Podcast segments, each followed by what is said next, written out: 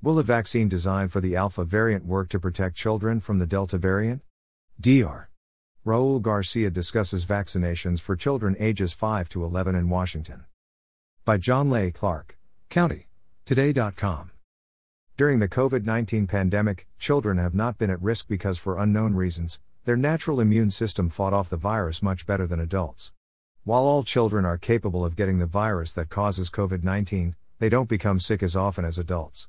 Most children have mild symptoms or no symptoms, reports the Mayo Clinic. Last week, the Food and Drug Administration, FDA, used its emergency use authorization, EUA, authority to approve a reduced amount of the Pfizer BioNTech vaccine for children ages 5 to 11, given three weeks apart. They report the vaccine is about 91% effective in preventing COVID 19 in children ages 5 through 11. There has been a higher than expected number of heart inflammation cases after vaccination with the mRNA COVID 19 vaccines, particularly among boys and young men. However, the Centers for Disease Control, CDC, still strongly recommends that all children 12 years and older be vaccinated. This is a decision that parents need to make for their own family. The government should not be forcing this on any children, said Dr. Raul Garcia, during a Monday interview with John Carlson on KVI Radio, Seattle. Garcia is a board certified physician who has an extensive background in emergency medicine and has always advocated to follow the science. He practices as an osteopath in the Yakima Valley and was a candidate for Governor Rand to replace Jay Inslee. The way that you make the decision is with education, he said. Unfortunately, we have had a government that has used this pandemic for division and power instead of educating. I think that we would be in a different place if we had used education. This comes as the effectiveness of the three FDA approved vaccines has been in decline, with the government recently approving a booster shot for those most at risk. Protection by the Pfizer vaccine lasts only four months, according to some reports. Here is a closer look at all three FDA approved vaccines. The Wall St. Journal in a recent report emphasized that the vaccines were designed to fight the original Alpha variant of COVID 19, whereas the public is now currently battling the Delta variant. The virus has evolved, which helps explain the reduced effectiveness of the current vaccines. As of November 8, the Washington Department of Health, DOH, reports 79% of people 12 and older have received at least one vaccination and over 73% are fully vaccinated. As of July 12, 2021, 1,047 reports of myocarditis, inflammation of the heart muscle, and pericarditis, inflammation of the outer lining of the heart, had been reported in people under age 30, particularly in male teens and young adults, after vaccination with the Pfizer slash BioNTech or Moderna mRNA vaccines. The CDC's Advisory Committee on Immunization Practices, ACIP, has said available data suggests likely association of myocarditis with mRNA vaccination in adolescents and young adults.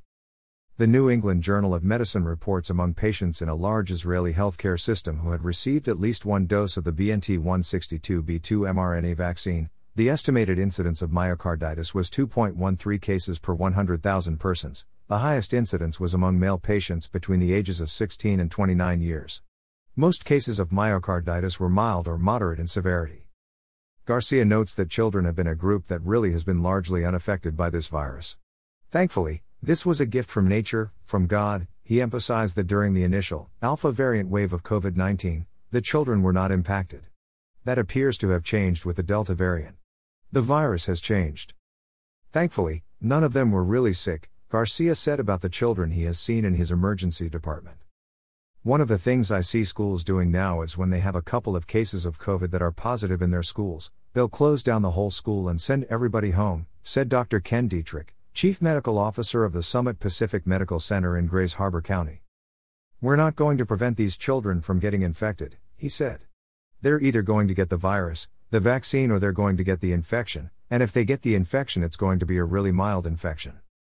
Dietrich is worried more about the negative mental health impacts on the children. I wish we had a repeat, we could repeat the year, because I don't think they learned very much last year, he said. And there have been behavioral issues and challenges and loneliness and all those other things. COVID affects kids and adults completely differently, said Dietrich. The American Academy of Pediatrics reports children were 0 to 0.26% of all COVID 19 deaths, and seven states reported zero child deaths. The FDA said the benefits of the vaccine may still outweigh the risks. Some of the FDA and CDC's outside vaccine advisors have wrestled for months with the possibility that the risk of myocarditis and pericarditis associated with the vaccine in children may exceed the COVID 19 risks. More recently, researchers in Israel reported that vaccination increased the 42 day risk of myocarditis by a factor of 3.24, 95% confidence interval, c. 1.55 to 12.44, as compared with the risk among unvaccinated persons, events that were mostly concentrated among young male patients. In Louisiana, it was recently reported there were 270 cases of multisystem inflammatory syndrome in children, MIS-C, where different body parts can become inflamed, including the heart, lungs, or kidneys, related to COVID 19 infections. The state has confirmed three cases of myocarditis related to COVID 19 vaccinations.